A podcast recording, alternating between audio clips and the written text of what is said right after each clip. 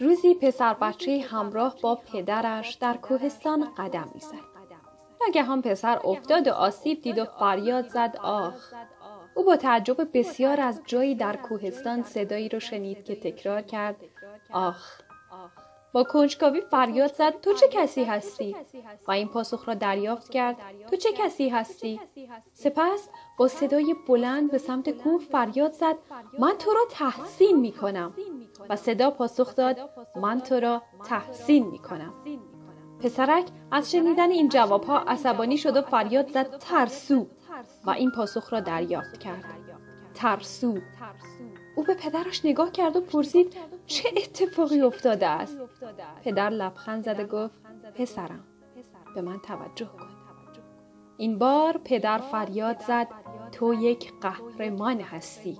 و صدا پاسخ داد تو یک قهرمان هستی. پسرک تعجب کرده بود اما موضوع را نمی‌فهمید. سپس پدر برایش توضیح داد.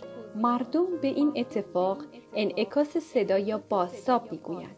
اما در واقع این همان زندگی است.